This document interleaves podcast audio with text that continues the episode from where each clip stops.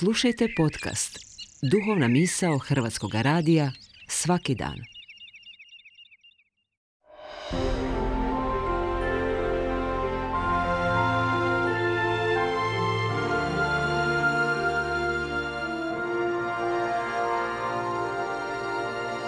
Duhovna misao. Urednica je Blaženka Jančić.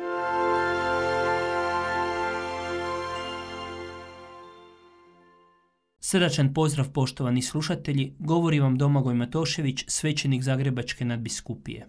Eskimi imaju preko 50 različitih riječi za snijeg.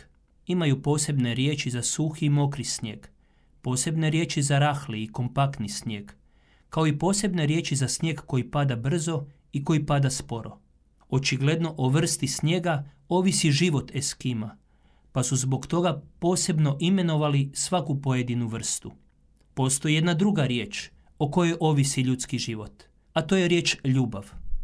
Danas na blagdan Svetog Valentina zastanimo nakratko u razmišljanju nad ovom najvažnijom riječi.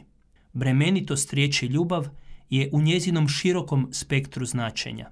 Ona može biti sjetilna, duhovna, naravna, nadnaravna, grešna ili sveta. U hrvatskom jeziku se zbog jasnoće riječi ljubav uvijek treba dodati i pridjev – u klasičnim jezicima različite vrste ljubavi imaju jasno određeno ime. Tako grčki jezik razlikuje tri vrste ljubavi. Eros, filiju i agape. Eros dolazi od riječi erao, a označava žudnju. To je sjetilna ljubav prema nekoj osobi koja se želi posjedovati ili uživati. Filija je prijateljska ljubav. Ona je usmjerena prema vrijednostima neke osobe i očituje se u brizi, poštovanju i suosjećanju. Agape je bezuvjetna ljubav. To je spontana i nemotivirana ljubav koja ne zahtjeva vrijednosti. Mogli bismo reći da Eros i Filija polaze od toga da se neku osobu ljubi zbog neke njezine posebne kvalitete, te također zbog nečega što ta osoba čini prema onome koji ju voli. Konkretno, ljubim te zbog nečega ili ljubim te ako ti ljubiš mene. Nasuprot tim vrstama ljubavi, Agape ljubav je neovisna o kvalitetama onoga koga ljubi i o njegovim dijelima. Ona jednostavno kao da govori ljubim te i točka. Baš se na taj način opisuje Božja ljubav u Svetom pismu. Bog nas ljubi bezuvjetno. Izabire nas ne zato što smo dobri, nego da postanemo dobri.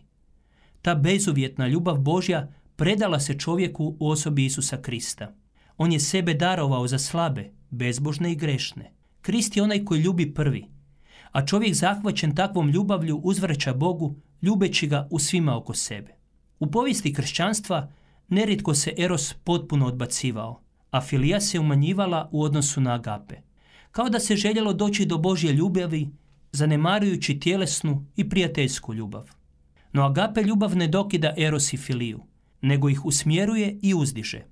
Agape se ni ne može razviti u svoj svojoj punini ako su eros i filija deformirani. Tko nije kadar prihvatiti, integrirati svoj eros, teško će ostvariti agape. Tko je zatvoren za filiju i ne može ostvariti prijateljsku ljubav, nikada neće naučiti biti prijatelj s Bogom. Bože nas dakle ljubav potiče da prihvatimo i zavolimo sebe u svim našim dimenzijama, te da nas naše naravne ljubavi vode prema nadnaravnoj Božjoj ljubavi. Kad su naš eros i filija zagrljeni, i oblikovani od agape ljubavi, onda se možemo voditi načelom svetog Agustina. Ljubi i čini što hoćeš.